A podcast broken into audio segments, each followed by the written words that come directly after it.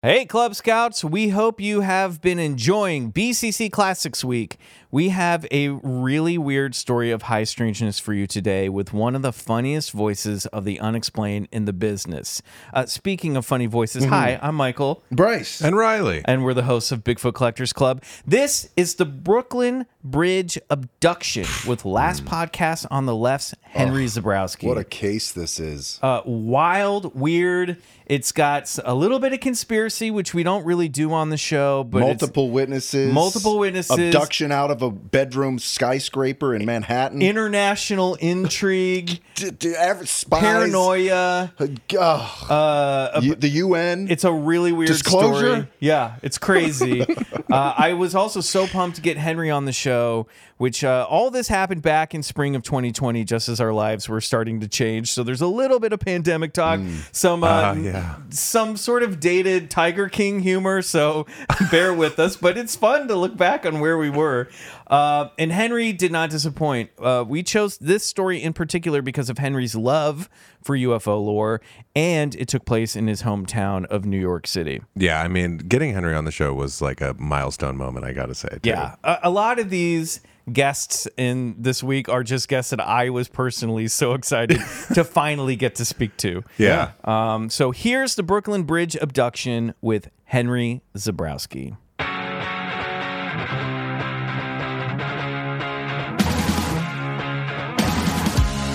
It's Bigfoot Collectors Club with Bryce and Michael.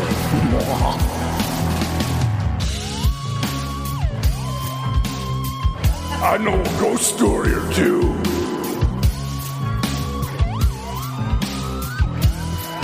Let's do this. Hey, everybody, welcome back to another episode of Bigfoot Collectors Club, the show where we talk to amazing guests about their personal paranormal history and share stories of high strangeness. I'm your host, Michael McMillan. With me always is your other host Bryce Johnson. and our super producer. Riley Bray. Guys, it's week 57 of quarantine. yeah. Oh, yeah. Um, how is everybody doing? I just want to let everyone know because I the people have been asking me on Instagram. My my Animal Crossing island is thriving. I'm building a second bridge, and a campsite has now opened. I've So- got Congratulations. I got to get my son on that. Maybe you guys can play together or something. That's right, me and your nine year old child. I've been playing a lot of the Outer Worlds um, on PS4. I've never had a video game system before, and so this quarantine time has made me buy a video game system, and I'm discovering it, and it is fun. There's so many worlds. There's so many worlds in there to discover. so much to explore. Uh, that, of course, is our guest. Let's just bring him in. Uh, he is an actor and a comedian from Your Pretty Face is Going to Hell, The Wolf of Wall Street, HBO's Crashing, to name a few. He is co host of the wildly popular podcast about horror, true crime, and the unexplained, The Last Podcast on the Left. I'm a huge Mhm. fan. And co author of the brand new book, The Last Book on the Left. He was uh, talking about Joe Exotic long before America discovered the Tiger King. Boys and girls, please give a warm Club Scout salute to Mr. Henry Zebrowski.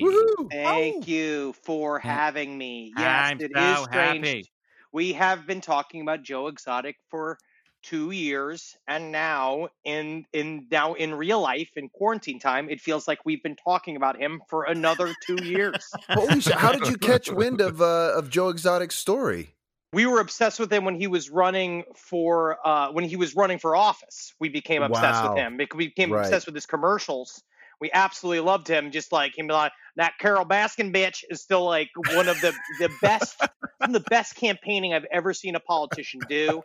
Um, and then when he got arrested for threatening to murder her, we were just over. We were simply over the moon. I'm so excited to see the development of the story in a way that you're just like, it's like having a child that pans out. It's almost Yeah. like, it really So did. proud. Like, it grew to its potential. It's kind of nice to see something It's still amazing. disappoint you. It's amazing when you bet on the winning horse, you know. hmm it all comes out in the end. But no, we we because of we we run our side show called Side Stories next to last podcast left, so we can cover more current events. Uh, and and weird news as it pops up. And Joe Exotic was just like uh, had been kind of made for us, and now the whole country's falling in love with him. And then it's kind of divided a sort of like creative a rift in our home because my wife is still very much of the mind that Joe Exotic is still a massive piece of shit.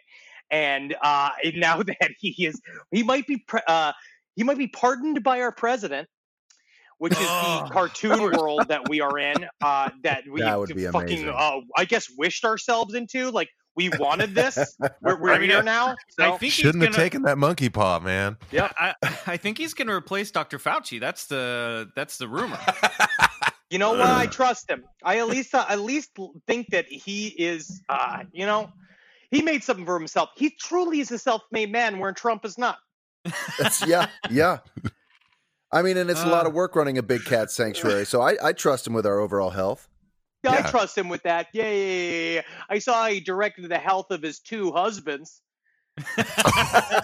which was very nice. I saw that the one of the guys got new teeth and now has a long chin beard. Brand new chompers. He looks incredible. He looks like uh, he looks like he changed his face with Face App. Like he put the smile filter on it. It is very disconcerting. Uh, well, I'm I will be listening to the podcast to keep up with all. I know you guys are going to keep covering Joe Exotic, so I'm excited about that.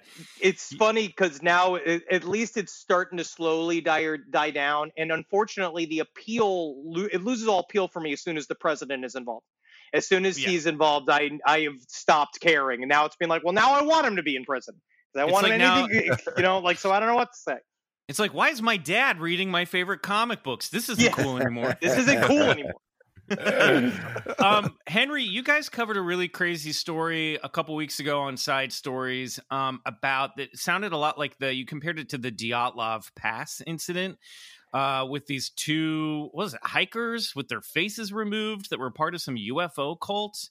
Le- the lead mask case. It was two men that were found in a they were basically found by a little boy flying a kite where it was these two perfectly just they were just dead lying in suits with raincoats on. Next to them were these essentially what looked like sunglasses made out of plate lead without like sunglasses at arms whatever you go the rim whatever the, the thing is that you put on your ears these two like little face masks found next to them and a bunch of soaking clothes and water bottles and with some previous research basically seeing that they seem to be part of what they called a scientific spiritual group where they were trying to create some form of engine some form of thing to talk to spirits on mars because they were they were kind of of the idea that spiritualism was just undiscovered science i guess. We're not really certain because we know that they had this kind of cryptid note uh, inside one of their pockets that basically said you, you're going to put these masks on when you see the light because they start to bel i guess they believe that they're talking to these illuminated creatures these What? literally shining beings that would blind them which is actually very similar. If you read into this week we did an episode on uh, giant humanoids if you're reading the uh, belief of the the nephilim or like the idea of the giant aliens essentially that came here and seeded humankind with their Mhm. dna that they might have been speaking directly to moses and that moses actually when they talk about him being shining in the bible and because if you're doing weird bible ufology you have to take it completely literally so they believe that maybe moses was so shiny like literally light was shooting out of him that it would blind people so somehow it's like weirdly connected it's like the same thought line So Well, that's is- it for our show this week. Hey, uh, thanks for getting in touch with us from your underground bunker, Henry. We really appreciate it. you told, you told me you never you don't even know that i'm underground i can't even let them know that i'm underground So is Moses on Mars? Is that what they're saying? Yeah Because Moses on dude. Mars sounds like a really good name for a band. it Yeah. does dude no it just depends on your fucking perspective man God, this is that. fucking think about that shit I can't make that shit up. Um, so Henry, uh, we ask all of our guests, what is your personal paranormal history? How did you get into this stuff? And have you ever had an, an experience that you could not explain? I mean, more recently, I've had uh, strange experiences, but I kind of came from my my mom was very wooey wooey.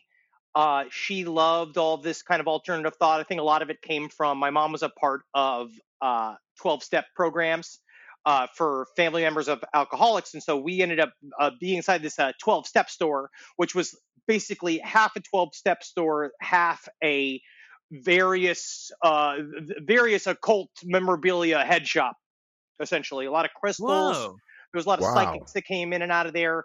I um when I was young, my my mom took me to a psychic that told me that I in a past life I was an alchemist that misused his power and that now I'm sup- supposed to harness my powers for good. I was told this when I was like 8 What? and then in middle school, me and my friends, I had two young friends, we started this thing called the Monster Club, where which is completely off of the the Monster Squad. We were obsessed with it, and we used to sit and read all the old school uh, Man, Myth, and Magic books together, and look at like we would get from the library, and we became really obsessed about goings on in our little part of Queens because when I was growing up in Queens, we had an influx of the Haitian population, so a bunch of these like Voudon experts, like all this kind of, they got kind of downloaded into this very Italian neighborhood, and they were not used to seeing it.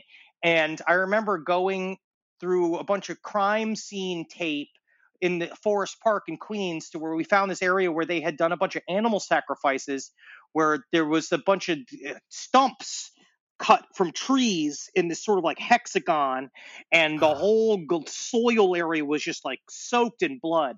And I'll, I'll always remember that as like one of those first like uh, true real experiences I had seeing something that kind of weird. Wait, you actually saw it?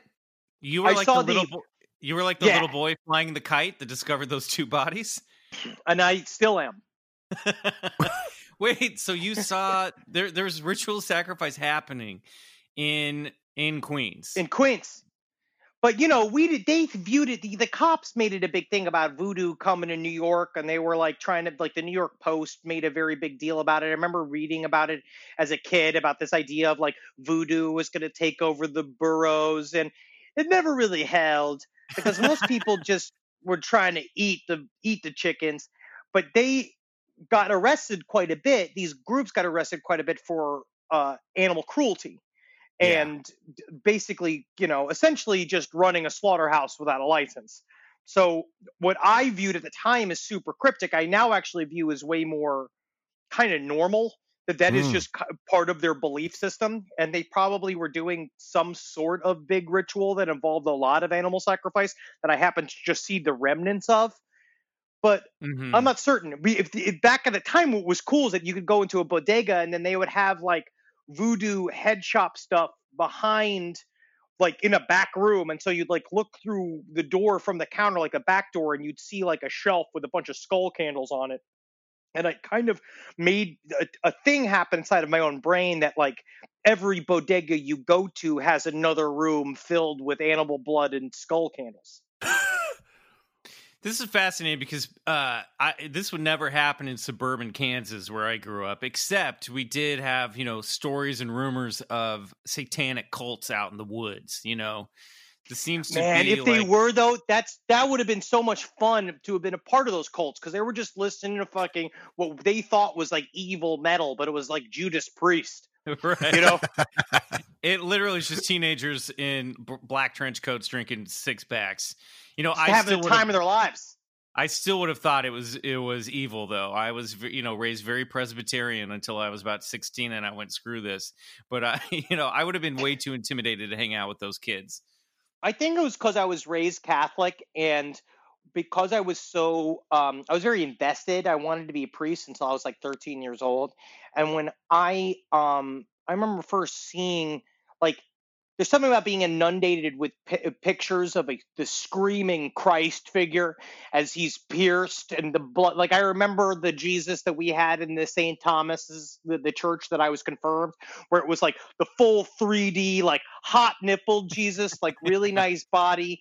Where but he's like dripping blood, like his whole face is just dripping blood, and his face is caught in a frozen scream of terror and you know and like we're supposed to be like he loves you like they're they're all t- trying to act like he's he's like cuddly like he's the easter bunny but i'm like he's screaming i see him screaming so i think with all of that like mixed with just the general cannibalism involved with the catholic church that I uh, got a taste for this very early.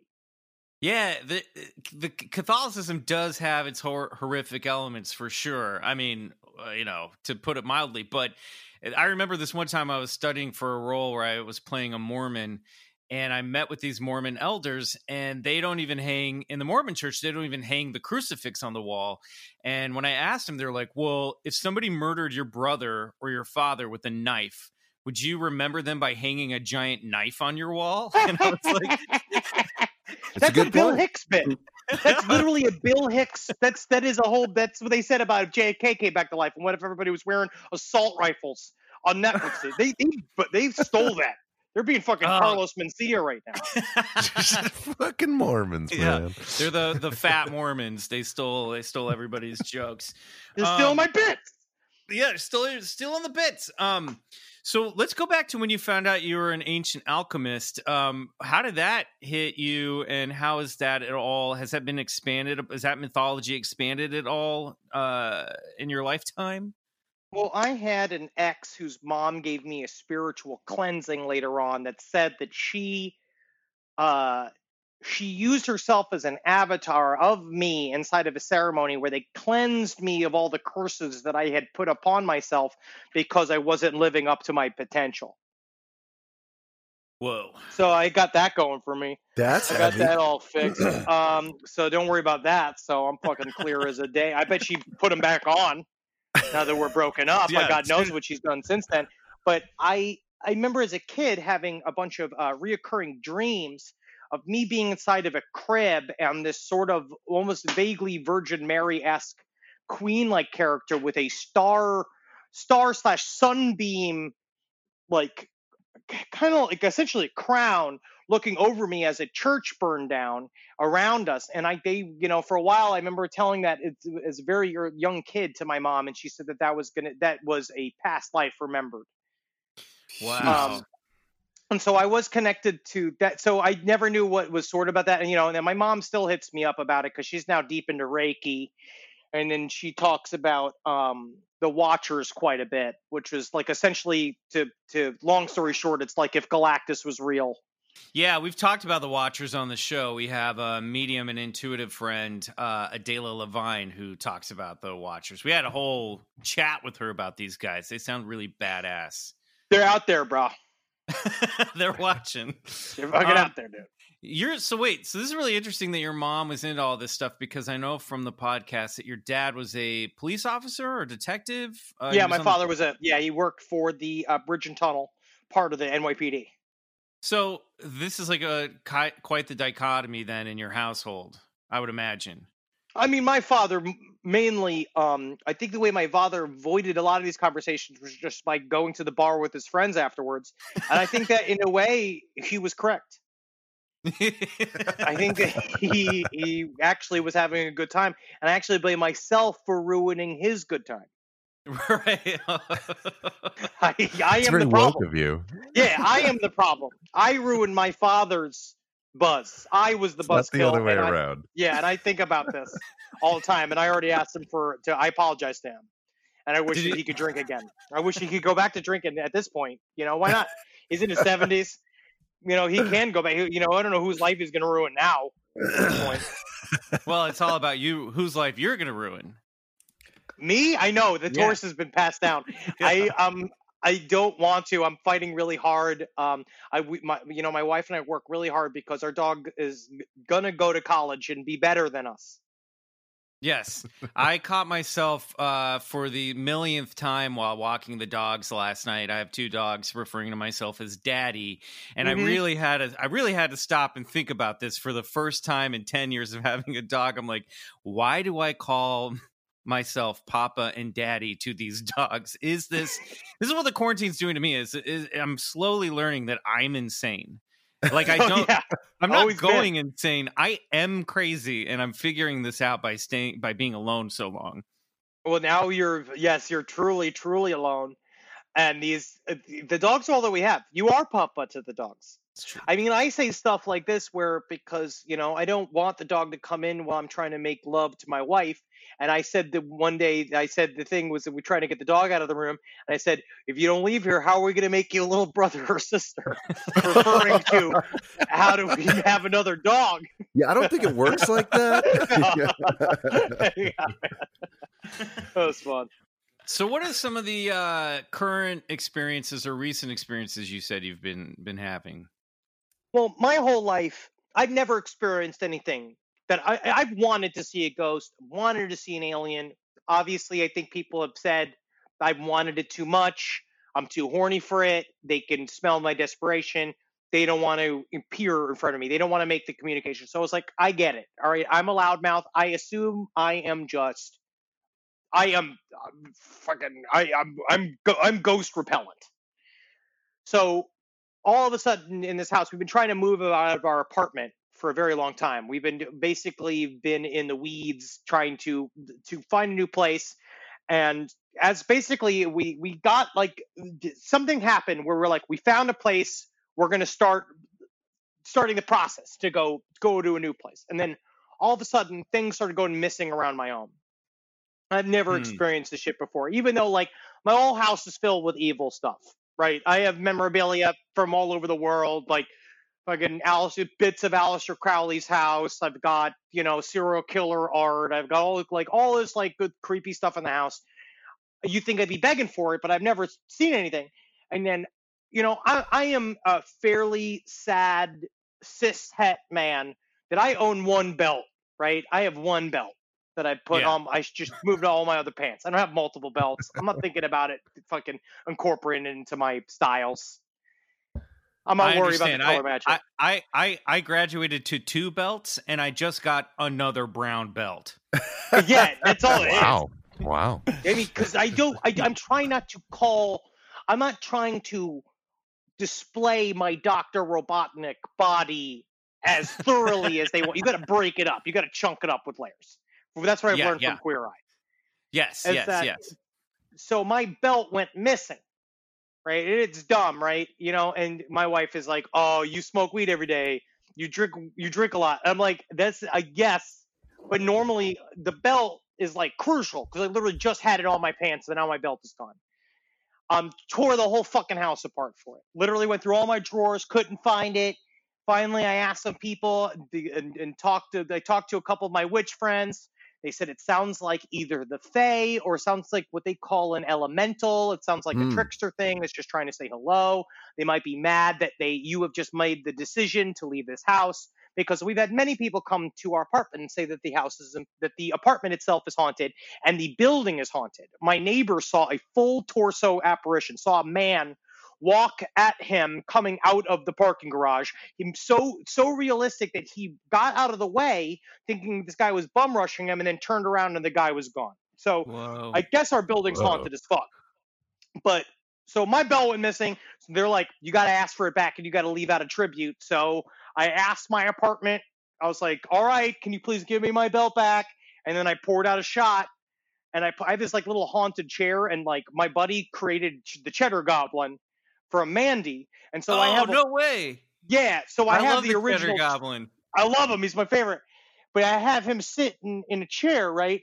and so I figured that he could be like the go between between me and whatever it is. So I asked Cheddar Goblin to be like, tell them to bring my shit back. I pour out a shot of whiskey and I left half a joint and a little like tub thing. And then next thing you know, I go through the bottom of my workout clothes. My belt it's at the very bottom of the thing, which I know I went through several times. And I was like, this is fucking, they fucking get my fucking belt back. And then I just had a mic go missing for several days. I had a mic and I tore my whole fucking, a very expensive microphone. I tore my whole fucking house apartment, like a whole fucking apartment looking for it. And all of a sudden, my wife was doing, we were doing laundry and we were folding it. And then it just appeared. It literally, I walked out of the room, I came back in, and it was just on top of a pile of laundry that wasn't there 20 minutes ago. That was literally just sitting there. And I was just like, this is, I got worried because it's a ghost. And my wife is like, what if a man is breaking in here at night and moving our things around and watching us sleep and masturbating? And I was like, absolutely not. That is definitely not happening. But then I check now every night. Now I have to check. Every You For a closet. masturbating man. You could be you could be getting a creepy crawly put on you. It's like Who's when doing this Manson, to me. It Man, you know, like when Manson, when the Manson family used to go around and just like, move people's furniture by a couple inches and leave the house. The gang stalking. Oh no, Yeah. believe me, I, I, you never know, man, because that's one of those things that I'm really looking for as the symptom of like I'm always kind of on the lookout for like, am I completely going insane? Like, when when is that? When do you realize that you're completely going insane? Is it when you're already in the hospital, or is it when you can maybe if you can catch it early?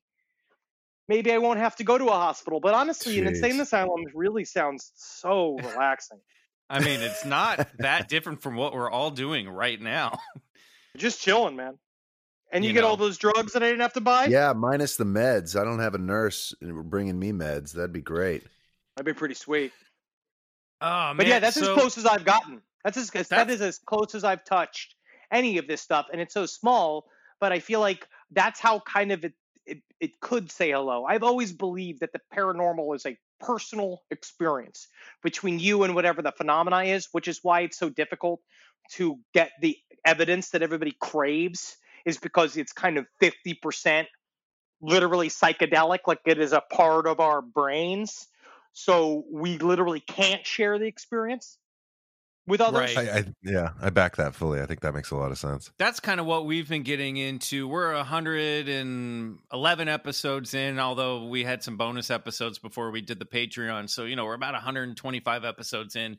And I think the more we go down this path, the more that we're really eh, coming to the terms with that there's something, there's an interface between the phenomenon and the user that Yes. happens and and we require one another to activate and you know to activate the experience in some way you know we just got done doing a book club doing the uh, reading the mothman prophecies for uh the, the other side our patreon feed and you know it's just like what keel's been basically you realize like keel was saying this in the 60s Jacques Vallée's been saying this since the 50s you know that that, that whatever this phenomenon is it really uh it requires participation at least in the form of being able to have sentient thought i think in order to experience these things It's it's coming to mm-hmm. us halfway. Like it's it is a halfway experience. I'm with you. I don't think that one exists without the other. I think that's the same thing with UFO. UFO behavior is all about. That's why they call it a presentation quite often. Is that when you see a mm. UFO, it like sees you and sort of essentially dances for you for your benefit. And I I don't know why. You know, Jacques Vallée he talked about it. Like the idea is that it's supposed to make us consider the universe and consider our relationship to the universe and what reality means that it's all about knowledge seeking but that really is putting a lot into the consciousness of the universe and saying that it's doing things very purposefully or it might just be an inherent way our consciousness works that we the idea that we've excluded the non-physical part of it as a thing that doesn't matter is a part of where I mean we've just been wrong for so long. Where the, actually that all, the, all this kind of anomalous behavior, all these anomalous things we're seeing are actually incredibly important to the understanding of our consciousness, but n- people are reluctant to do the serious research into it because number one, there's no money. And number two, as soon as you do it, you sound like an asshole, and uh, you can't. Uh, you all of your quote unquote cred is ruined. And so then you can't come back into the other system, which is why you see some of these guys try to make like a genuine stab into the world of parapsychology or the paranormal. And they really want to try to research it. And then all of a sudden they become like that podiatrist, the podiatrist Leir that was like became like he's a podiatrist who became Yeah. like the number one UFO implant remover guy and then he goes from like normal scientist trying really hard to show the world hey we're taking this seriously to like he's on history channel. He's wearing a leather jacket and a and a little earring and he's got his hair all styled and he's trying to like become a paranormal doctor because he's lost all other streams of income because people won't go to the others because they've um, immediately doomed him deemed him as somebody very stupid for even Well- trying to handle this topic Well, you know, there is like, and it's exactly what you're saying is right. And, uh, you know, there is a, like a select few who seem to have made that crossover legitimately. And I, you know, I think of guys like uh,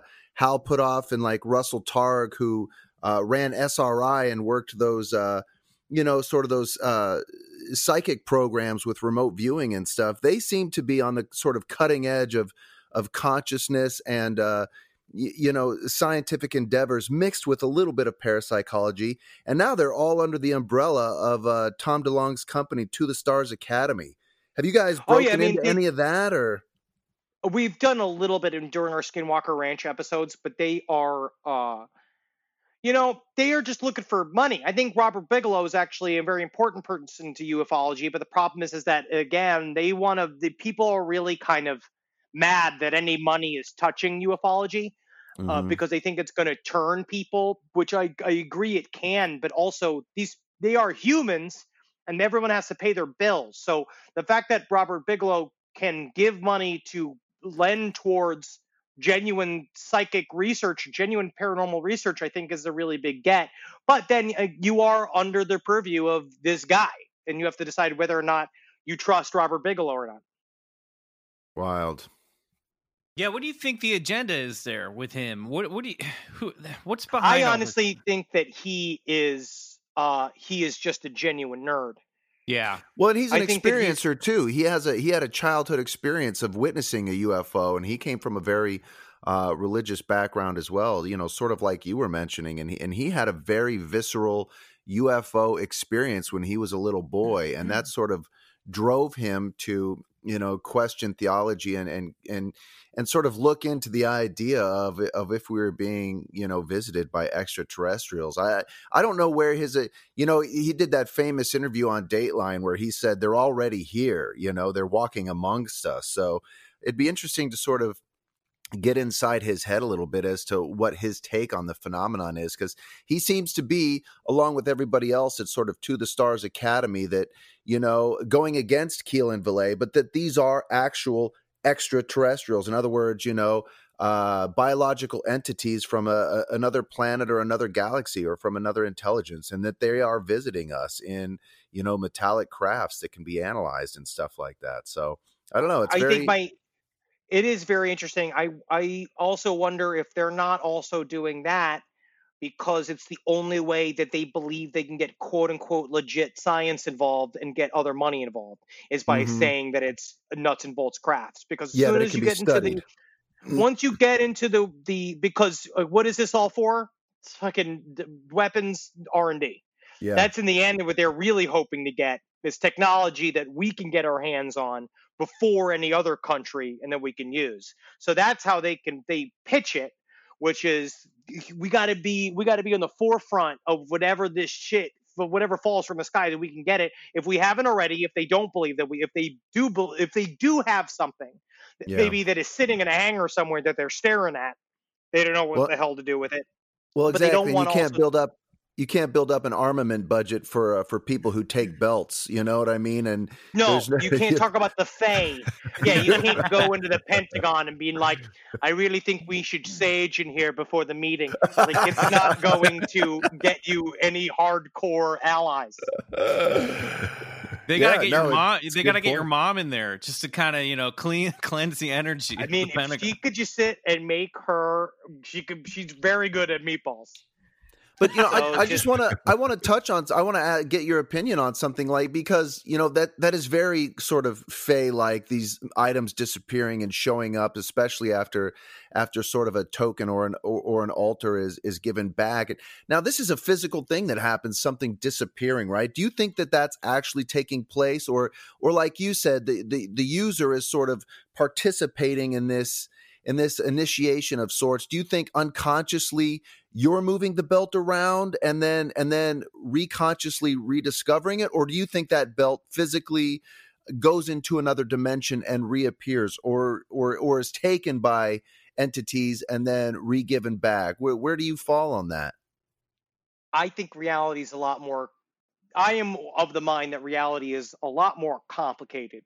Literally our day-to-day reality is a lot more complicated than what we think of it as. And I don't think it's as simple as I know this is you say whatever you want, right? There, I still have edible molecules flowing through my blood at all times. So whatever you want to say about this, but I don't This think is a it's a safe matter place, Henry. This is a, this is a safe. You're in a safe place. Yes, it's uh, not that I'm subconsciously taking it someplace. I think that uh, saying stuff like fixed point reality means Mm. something to somebody who does theoretical calculus. Uh, and means somebody in in like somebody who's trying to prove something on a piece of paper. I think that that's why they do that type of type of thing. I think in real life it doesn't really exist like that, and I think that the reason why stuff like the belt going missing to me is so highly interesting it's because i do think it's somewhat like it literally folds into another place Wow. and just goes some other it just ends up somewhere and I that it doesn't say- travel like you know i was joking about how i wish that like just imagining being in the bedroom while natalie's folding laundry and not seeing it like float past her eyes and like landing on top of the laundry like i don't think it works like that Interesting. I was gonna say the folds. the point where you know that you're insane, Henry, is when you discover the room in your walls that you put there months Oh ago my and forgot about, yes and you realize you've been hoarding them the whole time. you know what i Hundreds would of do belts in there. i would Hundreds nail of them back belts. up Different I styles, would literally different nail colors. him back up and like, we are stopping this right now. Other Henry, you had your fun. I would talk directly to other Henry, and we would get it figured out.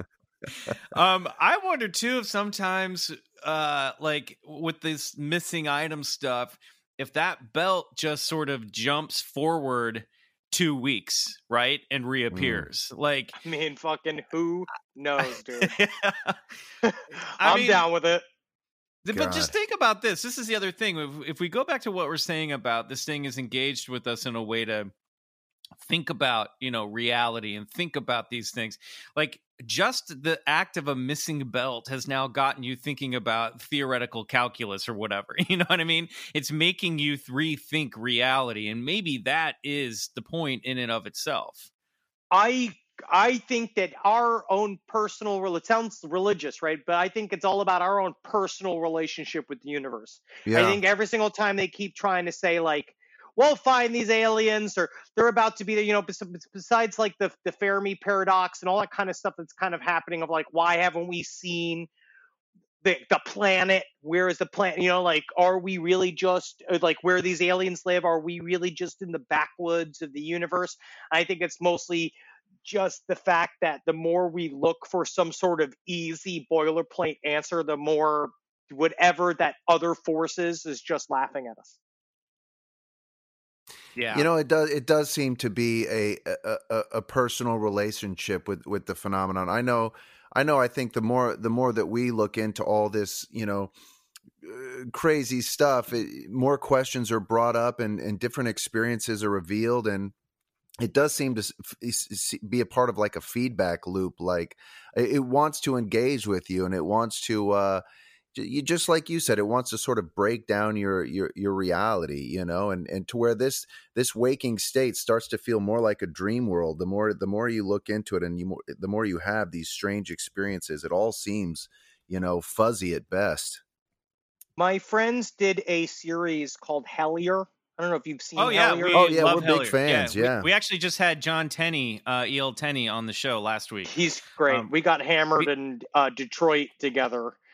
Uh, J- John Tenney and I, and we went, and it was just us just yelling about shit while this other couple was trying to trying to understand, and it was a lot. it was a lot, but they We uh, have we haven't had Greg and Dana on yet, but we, we we really we've been talking to them about coming on the show, so we're hoping for that soon. they're the best. But they just their idea, their version of the paranormal search, I think, is the most honest I've ever seen. Yeah, like of what it's really like and why if you look at it from the outside when they all get like when people are getting super excited about the synchronicities and like i i see my the normal uh redditor who looks at it and go like uh yeah well show me a goblin and it's been like i know that it's it is trem- it can be almost viewed as boring from the outside or as a thing that doesn't make a, that big of a deal to you or you don't care as much about these little synchronicities. But when you're in it, it feels very, very big. Like it Yeah. feels it feels very important. well, the world, the world, the world starts to feel like uh, manipulated, like it's a game, like it's uh, like you're a player on on some larger game scale, and uh, and you know everything is happening for you, to you. You know, like the, the, that the universe feels so interactive, and and that we are part of this creation process, whatever that means. You know. But people don't like that type of i don't know what the, i don't know if it's optimism i think people get i think a part of it is triggering for certain people because yes the the push and pull that we want from reality and from our lives like kind of requires us to ask a lot of questions and do a lot of work. Um, and i think that it's a lot for some people. I think that they want the they want the very very either concrete answer of there is nothing. This is it. This is nothing. We are nothing but soil and carbon. That is it. Um, which i totally understand. That is also vaguely comforting. Or the other is that i want a ghost and sheet. Like show up. Like i want it to be beetlejuice or i want it to be like close encounters of the third kind. Like i want the aliens Yeah. to show up. I want it to be i want all the treaties to be real. Like i want us to have their technology. The other idea that it's in, that it's about this ongoing series of questions and about you looking at your own place in the universe is a lot of complicated and it's difficult when you got to work 60 hours a week Yeah. This is why my parents avoid therapy. They don't want to go talk about themselves and figure shit out. no in the it's work. just- because there's a lot of stuff that comes up when you open up those the fun those fun lids Yeah. Those lids are there for a reason, Henry. hmm we Uh, want uh, our we thing- want our bloody screaming Jesus on a cross. Yeah. Well, and that's what I was thinking. The other system there that I think maybe goes with what you're saying, Henry, is the it's all in God's hand system, where like there is a supernatural force, there is a benevolent one, but it's they're doing all the work. So you just have to show up at church every Sunday and pray and say thank you, and just be a good person. And that's really all the that's the only thing you really have to worry about. You know, Right. yeah that yes, there that is you're there is something else out there, but it, it's not for you to know. It's not, you know, only God knows. You know what I mean? That kind of like keep it over there, keep it on the oth- uh, keep it on the other side of the the veil, you know, and hope that you don't go to a bad place when you die. Yeah, absolutely, because it's it's very comforting. You don't you don't want to really think about how like your the fate of that way the work is done for you by somebody else. Somebody else is taking care of your soul, and you don't have to worry about it yourself. You don't have to go and do the work Yeah. and really sit and think about it because it's it's true. I've the last uh, especially the last month I've been doing a lot of meditating, a lot of yoga and therapy, and it's fun to take the inner look in because things get very things can get pretty uh, complicated Yeah. once you get inside of your own brain, man. Yep. We all uh speaking of other what, what what's that video game you're playing right now on on PS4? Outer Me? Worlds. Outer Yeah. Worlds, dude. Yeah, it's all the outer worlds are all inner worlds, if you know what I mean. yeah man i'm all about that though i think i think a part of it is the what the universe is also trying to show us is that we can't evolve until we also in, use the power of the uh, paranormal Awesome. All right. Well, we have a game we like to play with all of our guests. Henry, it's a rapid fire game. I'm going to go down a list of phenomena. This should be fun. And uh, if you're into it, you're going to say believe it. If you're not into it, you're going to say bullshit. This is a Got it. game that we call bullshit. Or believe it. All right. Henry Zebrowski, on your mark, get set, ghosts, believe it UFOs, believe it Bigfoot, believe it. Angels, bullshit. Vampires, believe it. Shadow people, believe it but yeah they are there but uh, you know it's a thing. Little gray aliens. in your mind man you believe it. If it's if you saw it you it's there man. Out of body experiences, believe it. Demonic possession, don't believe it. Bullshit the Bermuda Triangle, bullshit it's methane alien ab- alien abductions, believe it Loch Ness monster, Ooh, that's bullshit. Unfortunately, time travel, bullshit. Unfortunately, Mothman, Believe it. Reincarnation. Ooh, ah, I go towards believe it. ESP. Believe it. Haunted houses. Believe it. The Illuminati.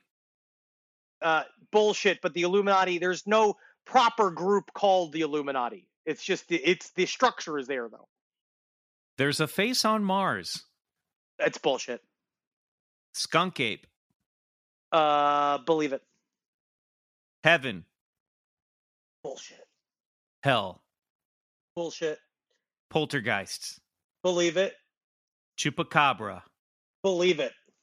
Atlantis. Bullshit. Life on other planets. Believe it. Parallel dimensions. Believe it. The apocalypse. Bullshit. Life after death. Oh, but that's very. There's a lot in there, man. I would say it's it, it's uh it's I believe it, but I don't think that uh, it's going to be what we think it's going to be. Okay, great. You got Well through the whole list. Uh, what? So, what do you think? It. What do you think it is after we die? I think that um, it's either we just wake up in another life, Hmm. or I mean, we just wake up and you just you just do another life, or I mean, I don't know, man. I don't fucking know. We won't know until it's too late. I know. I've been really thinking like I need to read uh, the Tibetan Book of the Dead and learn all that stuff because uh, I, I'm in the middle of I'm you know I'm always reading like five books at, a s at the same time, but I, I'm, I'm reading Ubik. And you know, yeah, buddy. we talked about this last week with Tenney, but there's this like you know they talk about the book, the Tibetan Book of the Dead, and that and there and which lights you need to hang around and go towards, and which lights you want to avoid after you die. Yeah. No, you got to Um, read about the Bardo. Yeah, Yeah, the all that shit. Yeah, that stuff is it's very interesting. They really do contemplate it for a very long time. Because to me, that's what I think. Like, whatever is outside this reality, that's probably where we're going to be hanging out the most. If there is something, you know, most of our existence. Tenney said last week that, you know, this is the dream and the reality is what we're going to wake up to after we die. And I tend to think that all this stuff is sort of mental preparation for whatever that dimension is, whether we've been there before, if we're returning to it. I'm not sure. I have different ideas about that but i think i think all this stuff like magic and you know with the k and all this stuff is really to kind of prep you for what you're going to experience once this consciousness uh leaves this body Yeah, man. You know, I've always been fascinated, eh, and and I, I I'm starting to agree with a lot of that, Michael. Is that this life is is built for a, a preparation of sorts. It's to it's to really you know initiate yourself and get ready for what comes after, and and it's not only just your opportunity to do so, but it's your responsibility to do so. So you know, we're really here. There is a purpose to being here, and that's to you know to sort of prepare yourself for for what comes next, and. And like we talked about last week, there seems to be, you know, the Egyptians thought there were passcodes and there were trials and tribulations that took place after death. And you know, it was it was up to you to figure out how to traverse those uh you, you know that labyrinth of mazes in the afterworld. Otherwise, you would just sort of end up in in what they thought wa- was sort of like a, a purgatory or a or a hell. You know, your soul would just you didn't do the work. In other words, I also just wonder if you spend so long, especially with something like the Bardo or the Tibetan Book of the Dead, that you you spend so long in an interior contemplation that you do begin to see the edges of the programming, and you, you spend so long, and that you can actually kind of make it real for you. You you're Mhm. in that world all the time, and you're already kind of prepping it for yourself, and that maybe maybe some people do go out like a blank because they don't do the work. Maybe if you do the work, it doesn't. Maybe that's a part of the reason why they continue to do the work. Maybe maybe that's it's almost a superstitious thing. Maybe you have to build it up for yourself. It's like you're building up the infrastructure before you can even get there. Um, Yeah. I also wonder if we are put into some form of uh, what if we're in some form of dimensional prison? Like, what if the planet Earth uh, is is that? Maybe certainly we seems are, like it. Yeah. we're kept away from everything. Like maybe that maybe that's the reason why we haven't seen it. Like that I guess that's the one puzzling thing is that we we popped up with uh you know we obviously have got influenced by by nature. I mean I do believe in the panspermia idea. I think like something arrived here and uh, helped us grow here as an intelligent life. But I don't understand how we are here, but the rest of the universe isn't just fucking like soaked in life. Yeah. Like I don't know how there's not so much life that it's not everywhere, and that it's not that it's that it not that there's just not not that there's not intelligence life out there. that There's not like plants plant filled lives and plant like all those kind of things where you'd go and like there there'd be other type of life close to us that I wonder if either it is just so rare, which I just don't believe that we could pop up, or we are we are just in we are put in a place where we are put in a some form of holding pen Mm. for some reason. Um, well, this is all fascinating, and I think we could talk about this forever. But we're going to take a quick break. When we come back, we're going to have this week's story of high strangeness with Mr. Henry Zebrowski.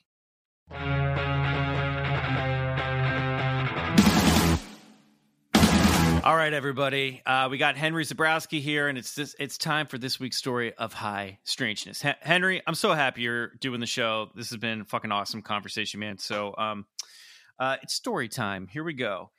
Uh, it is a common trend that many alien abduction cases take place in rural areas like deep in the forest, high up in a mountain range, or down a midnight country road. What makes this story of high strangeness so startling is that it took place in one of the most populated places in the country, New York City. To this day, it remains one of the wildest and most sensational abduction cases in UFO lore. It reads like a tabloid tale and smacks of pulp nonsense. The person at the center of this case has been called a liar, the story a hoax. But what makes it such a compelling tale, a trait which is also so common with these encounters, is that for all of its outrageousness, it is hard to completely dismiss outright. Dude, I've been Budd- waiting for this one. I know where you're going. Budd Hopkins, the UFO researcher behind the books Missing Time and Intruders, the Copley, Wood, uh, Copley Woods alien abductions, spent years investigating this incident and claims that at least, or claimed that at least 23 witnesses came forward since he first began investigating the case back in the late 80s. Wow. After all, New York City is the city that never sleeps. This case is the subject of Hopkins' third book and remains one of the most controversial alien abduction cases in history. Now, every story we do on the podcast is always a Cliff, Cliff's Notes version, and I want to be upfront and disclaim that what we cover here today is just the bare bones plot. This story is chock full of twists and turns and suspicious individuals and paranoid conspiracies too convoluted to get into. But it's a great story at its face value. Without further ado, here is the story of the Brooklyn Bridge abduction. Wow. Yeah, my hometown. My Yeah. Hey, all right. fucking- Fucking take somebody. You're gonna fucking take somebody. You do it on the Hey, you can take me. You want to take me, buddy? uh, Henry, I sent you a little email. If you want to open it up, you're going to have a role to play uh, in, a, in just a few moments here. So if you want to open that up, get ready. Yeah, I I'll- got it. I'll cue you up. Also known as the Manhattan Transfer Abduction, this close encounter of the fourth kind centers around one 40 year, 41 year old woman named Linda Cortile, now known to the world as Linda Napolitano. On November 30th, 1989, Linda was putting herself to bed around 3 a.m., the, how, the hour of high strangeness Yeah. and her husband was already fast asleep. Their son had gone to bed hours earlier and was tucked away safely in his room down the hall of Linda's Lower East Side apartment. According to Linda, she was saying her prayers when her legs started to go numb, and she had an eerie sensation that something was in her room. She opened her eyes to see an alien gray standing at the foot of her bed. Oh, Terrified by the sight of the large headed entity with giant black eyes peering back at her, Linda Oh. pulled herself towards the back of her bed, her legs, her dead legs dragging across the sheets. Unable to wake her husband from his slumber, she grabbed a homemade pillow she had sewn and threw it at the entity. That ought to do it. yeah. She said it was really heavy. She said, I made it myself and might as well have been full of rocks. Maybe it was. I'm terrible at making pillows. Yeah. I'm actually very good at making weapons. Linda claims the next thing she remembered was seeing something like a white sheet covering her, and then the sensation of small fists or a machine pounding on her back. the next thing she remembered was being dropped back into her bed.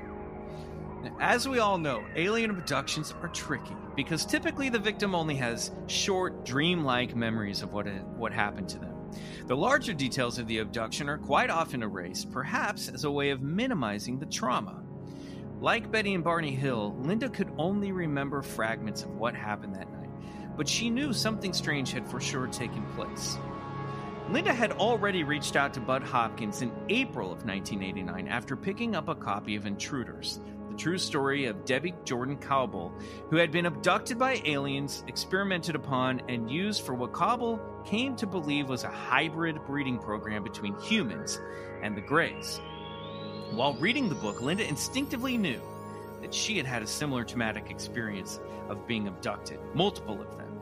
And 13 years prior to reaching out to Hopkins, Linda had discovered a lump in her face, which a doctor had told her was a scar from a childhood surgery. A surgery which Linda had never undergone. Linda called Budd Hopkins the morning after her incident and asked for his help. Budd suggested that she undergo hypnotic regression therapy to uncover what had happened. During these sessions, Linda remembered being guided out of her bed by five gray aliens who led her into her living room. There, she was bathed in a fluorescent blue light, levitated off the floor, and through a closed window of her 12 story apartment building, along with three of the Greys, and taken into a craft that was hovering over her building. And this is Linda describing the wor- her this story in her own words. Henry, if you would. Oh, I'm standing up on nothing. And then they take me out all the way up, oh, way above the building. Oh, I hope I don't fall. The UFO. It opens up almost like a claim. And then I'm inside. Oh, that's nice. I see benches similar to regular benches. And they're bringing me down a hallway. Doors open up like sliding doors. Oh, nice. I French love doors. that movie. This is nice. I wish I could get these on my lanai. Inside are all these lights and buttons and a big long table. Oh, that must be nice for the holidays. I don't want to get up on that table. They get me on a table anyway, of course. They start saying things to me and I'm yelling. I can still yell. Ah! Ah! I can still yell. One of them says something that sounds like nabi egg. Like nabi egg? Is that Chinese? I think they're trying to sell, tell me to be quiet because he put his hand over my mouth. She's just up there freaking out. Ah, he put a hand on my mouth. Oh God! Shut Don't up. touch me! Shut The up. spit hands. Oh, you haven't eaten anything. You're so skinny. Please You're making God, this more shut up. difficult. Oh, you remind me of my son. He also shaved his head. Oh, he's got the male pit and baldness. Linda was operated upon by the Greys, who placed an implant up her nose. Linda was then returned to bed. In the days following her abduction, Linda got an X-ray, which she claimed showed there was an intact, there was in fact a foreign object in her nasal cavity. Two weeks later, Linda awoke to a horrendous nosebleed. Upon receiving a second set of X-rays, the object was gone, but leaving built-up cartilage in its place. A year after Budd Hopkins opened Linda's case, he was contacted via letter by two men under the assumed names of Dan and Richard. And this is when this story gets really, really weird. Yeah. Dan and Richard claimed to be undercover cops on a stakeout in the early morning of November 30th, two blocks away from Linda's apartment building. They told Budd in their letter that they watched as Linda and the three beings floated in a beam of light in fetal positions and into the craft exactly as, as Linda had recalled during hypnosis.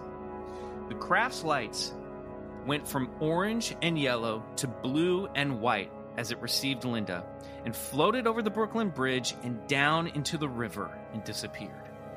They said that they had worked out which apartment was Linda's, who she was and were planning on visiting her to, to assure themselves that she was okay and to get answers about what they had witnessed.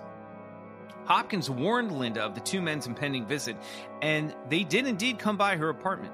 Both men seemed disturbed and upset by what they had seen, and Dan kept asking Linda, How? How did you do it? How did you make it happen?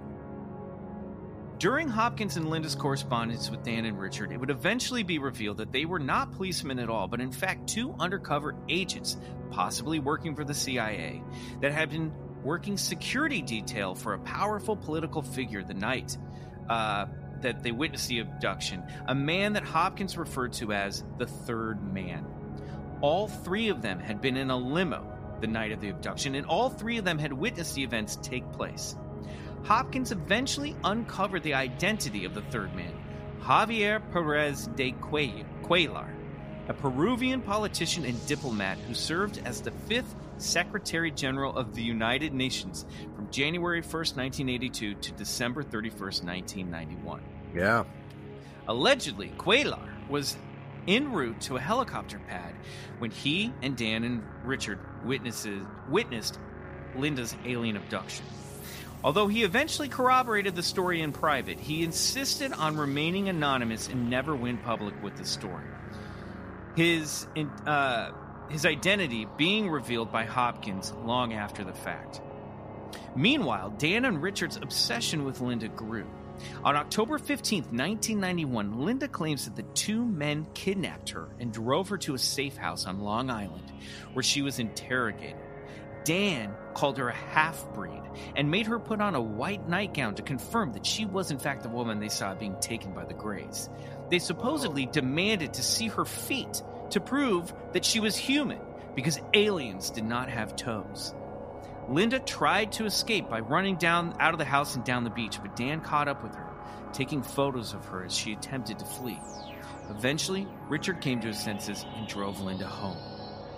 According to Linda and Budd Hopkins, Dan experienced a psychotic break and was eventually hospitalized, but remained in contact with Linda, even proclaiming that he had fallen in love with her, despite his belief that she was some type of alien human hybrid. The identities of Dan and Richard are unknown to this day. Their only correspondence with Budd Hopkins was through letters or over the phone. Ultimately, we have to take this story at face value, and the events seem preposterous in the least. But here are two final twists. First, another witness came forward. A retired telephone operator, referred to as Janet Kimball by Hopkins, wrote to Budd and told him that she was on vacation in New York on November 30th, 1989. She claims that she saw Linda and the three beings float up to the spacecraft above Linda's apartment after her vehicle inexplicably slowed down to a stop on the Brooklyn Bridge. She watched the craft change lights, fly overhead, and vanish into the river. Immediately after her car started working again. At first, she believed that what she had witnessed was a Hollywood science fiction film being made. But she told Hopkins that the whole thing unnerved her and she would never visit New York City again. the second twist after Linda was returned to her bed on the night of her abduction, she checked on her sleeping husband and her son to make sure that they were okay. She said that they were sleeping so deeply that she thought they were dead, and she actually held a mirror up to their noses to make sure that they were breathing. Linda's son told her that during that night, he remembered being comforted by a man as he witnessed his mother being examined by a group of strange creatures, implying that Linda was not the only one taken that night. During his investigation, Budd Hopkins showed Linda's son hundreds of pictures of different men. Eventually, the boy stopped on one and identified this man as the man who had been with him in the examination room. That the man in that picture was Javier Perez de Cuellar. And that, in a nutshell, is the story of the Brooklyn Bridge abduction of Linda Cortile Napolitano. Wow, crazy. Wow. Yeah, that's I just like that. wow. It is nuts. It it it reads like a Errol Morris documentary. like it is. I mean, this honestly, this would make like a better documentary than the Tiger King. It's fucking nuts. Yeah, that barely scratches the surface, too. Just like you said, Michael, there's so much more to this to be uh, uncovered and looked at thoroughly, you know? Yeah, you so should check it. interesting. Yeah, what's your immediate thought? What the hell is this, uh, uh, Henry? What do you what do you think about this? I just think it's interesting that all these things kind of pile together. That with these these stories quite often happens like there's so many layers of mystery, and they kind of ah, you know, it's like again, you pull back the lid. As soon as you open the lid, it's like a whole long story. Like you watch same thing with Hellier. You start looking into it, and it gets weirder and weirder each time you look into it, and then you you don't know, and then you're kind of kind of you're left with all of these loose ends, Yeah. Well, and, and they don't. You know, Tenney, I need to Tenney- know more about this topic. Yeah, uh, there's a the book is called The Brooklyn Bridge Abductions by Budd Hopkins. It's out of print, and I tried to. I was going to order it on Amazon, but because it's considered non-essential, uh, it wasn't going to get here until May. So I didn't have time to read the book. But there's so much information out there about this, um, and I would imagine misinformation as well. But um, there was a you know Tenney brought up a point last week in in last week's episode that I keep thinking about, where he said that sometimes it feels as if the phenomenon once it's being researched, uh, like Mothman, will kind of go back and plant more evidence in the past to be uncovered. You know that Wow. these stories grow um, as the more that they're looked into, and uh, you know. I wonder if the idea of like more and more witnesses coming forward is if the more that we make this story real in present time, the more witnesses are actually are to the event in the past. Well, this is the this is the case that really breaks the mold, right? Because it's it's the one case where so many scientists and psychologists feel that the abduction phenomena is something that takes place within the home. It's some sort of a a, a mental aperture, but and, and this is a case where no, there's a physical craft. Witnesses see the craft, and they physically see someone, you know, being transported through a wall and into a craft. You know, so uh, Steven Greer uh, from the Fame Disclosure Project had a lot to say about this particular case. He felt that this was sort of psychological warfare played out on that general because he was heading to a United Nations panel that was supposedly going to reveal uh, the existential alien threat that was here on planet Earth and that this was a false flag operation. In other words, his famous uh, alien reproduction vehicles made by the government is is what you know actually uh, abducted Linda in uh, in one of his famous ARVs, and so you know he Think was about how much work would go into that. Yeah. totally. Think of just how much work would go into that. I mean, I part of me gets that. I guess people with no time, with just nothing but time on their hands, would orchestrate something like this. But I feel like the government's very busy. I feel like they got a lot of stuff going on. It'd be a little bit difficult to just run a psyops campaign on one person. Yeah, yeah. Well, this is his whole thing, right? Is that these that these black budget programs exist and that they have, you know, not millions but billions, if not trillions of dollars, and and this is their whole agenda, right? To sort of create this false flag, uh, World War III alien invasion to keep the military-industrial complex at the top He of the uh, budgeted food chain. Too much. Dr. Steven Greer, I think, is a disinformation agent. He trusts them too much. I think He he, he likes these aliens too much. I don't think he understands the. But I am of the mind that if there are biological, if they are biological, they are nuts and bolts creatures from another part of the galaxy. They come here. They're going to eat us. They're going to destroy us. They are not. They will not be friendly if Yeah. they come here. Yeah, you're right Um, about his his his ideology of these sort of aliens. He says, you know, uh, real uh, aliens would never be involved in, in an abduction. So all the abductions that take place are are from our government. Bullshit. Dr. Steven Greer. Bullshit, dude. It's bullshit. Don't trust the aliens, dude. I just also one of our listeners just emailed us this morning. Uh, Dr. Steven Greer's uh, new thing is that he's promoting that you can cure the COVID nineteen virus by meditating. Uh oh. Oh, So, yeah, What do you So- think sitting in bed with the fever for days is? Technically, it's meditating. You're just fucking sitting there. It's not like you're going on an exercise bike. The other thing that's really fascinating about this story is that we also have the Men in Black motif here. Yeah. The two men, Dan Yeah. and Richard, but they're playing a different role in this story. They're playing, you know, uh, they're they seem more human. They seem to have a little bit more of an identity, but they're still like insane. They're asking, they're coming around, asking weird questions. They're, uh, you know. And the, and when you read the story, it, it, it That's where we heard this story when we did our Men in Black series. Because it's That's- interesting to see the because we cut it out. We cut out some stories just because there was too much going on. oh, oh yeah, And so I what I think happened here, it's interesting to see how somebody else's perspective changes them from Men in Black to like government people. Like because Yeah. Men in Black is different to me. It is very different than the the CIA or the Pentagon or like the covert ops. I think Men in Black are fucking it's that's magic. Yeah. Ye- Like Men in Black is closer to like what the secret cipher of the ufonauts right, than it is right, yeah, yeah. people coming and questioning uh, like actively like real government guys i think that they are magical entities that behave like they are members of the fbi they like they build themselves after them Mm. And this is a throwback to what we were talking about earlier, Henry. How much of these sort of uh, ufonaut entities are are created or manifested through uh, sort of occult ritual and, and sacrifice and uh, or anything like that? The type of stuff that you witnessed when you were a young boy. Do you think that those things actually have uh, can can produce manifestations?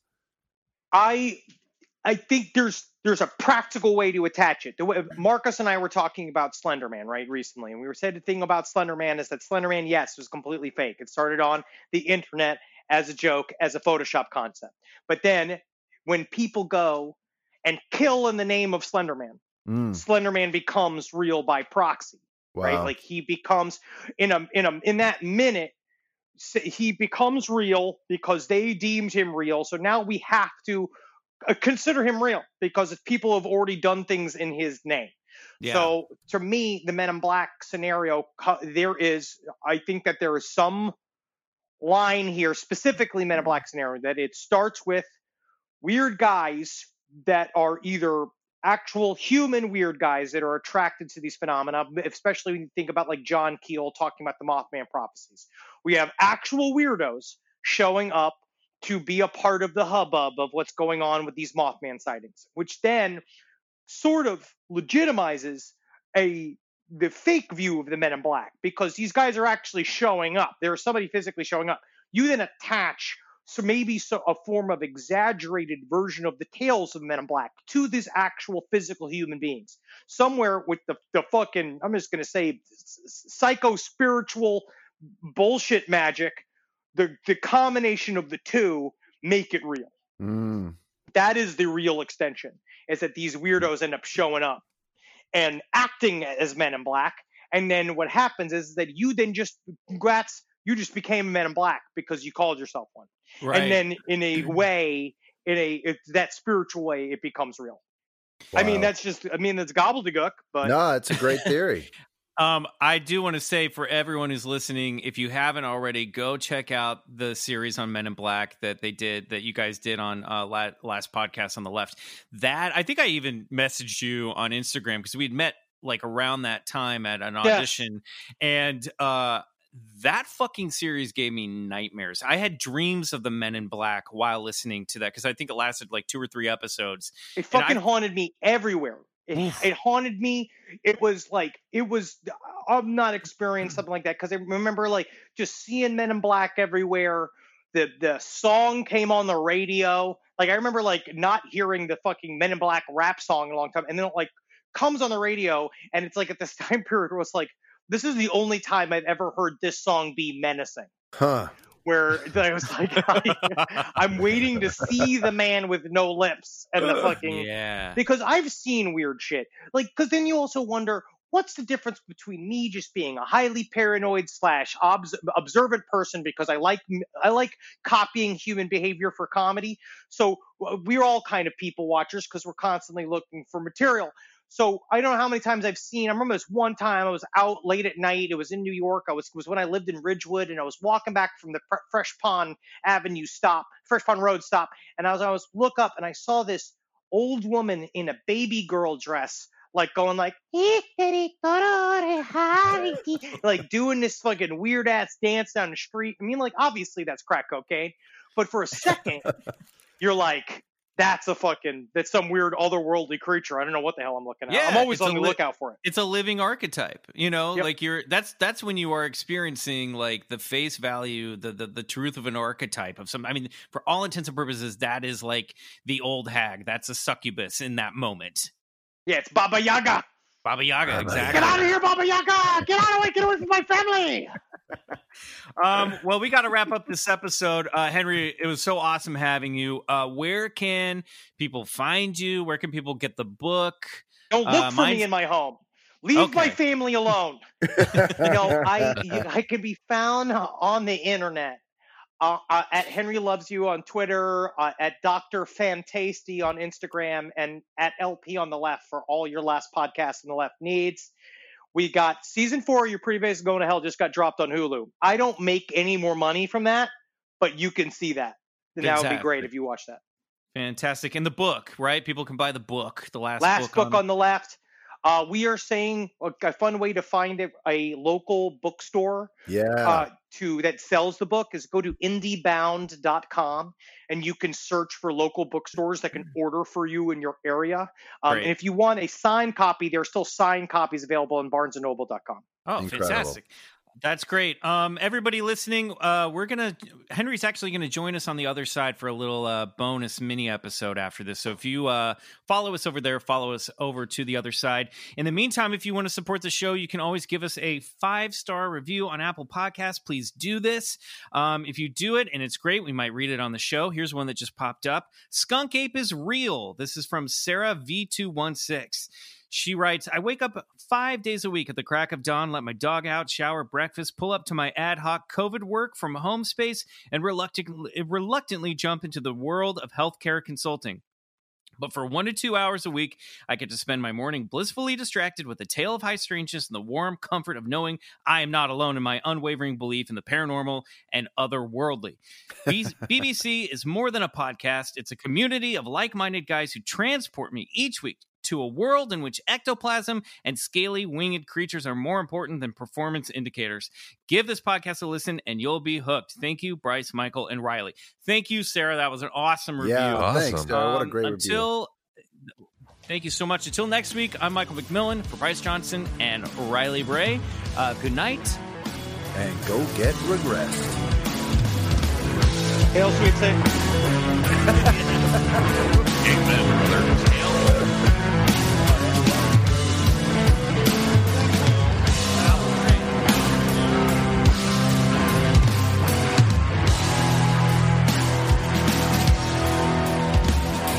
Bigfoot Collectors Club is produced by Riley Bray. Our theme song is Come Alone by Sun Eaters, courtesy of Lotus Pool Records. If you like the show, please rate and review us on Apple Podcasts. It really helps get the podcast to more listeners. To support the show, check out our Patreon page at patreon.com backslash Bigfoot Collectors Club and unlock multiple reward episodes every month.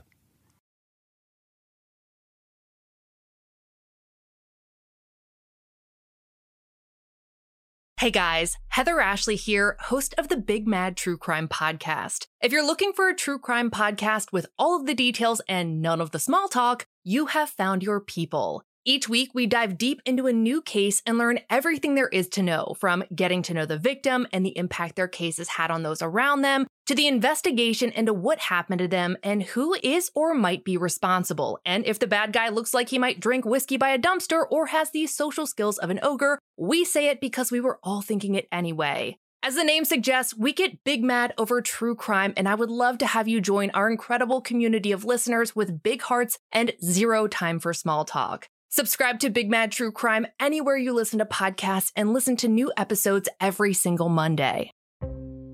Hey, this is Eric Molinsky, host of the podcast Imaginary Worlds.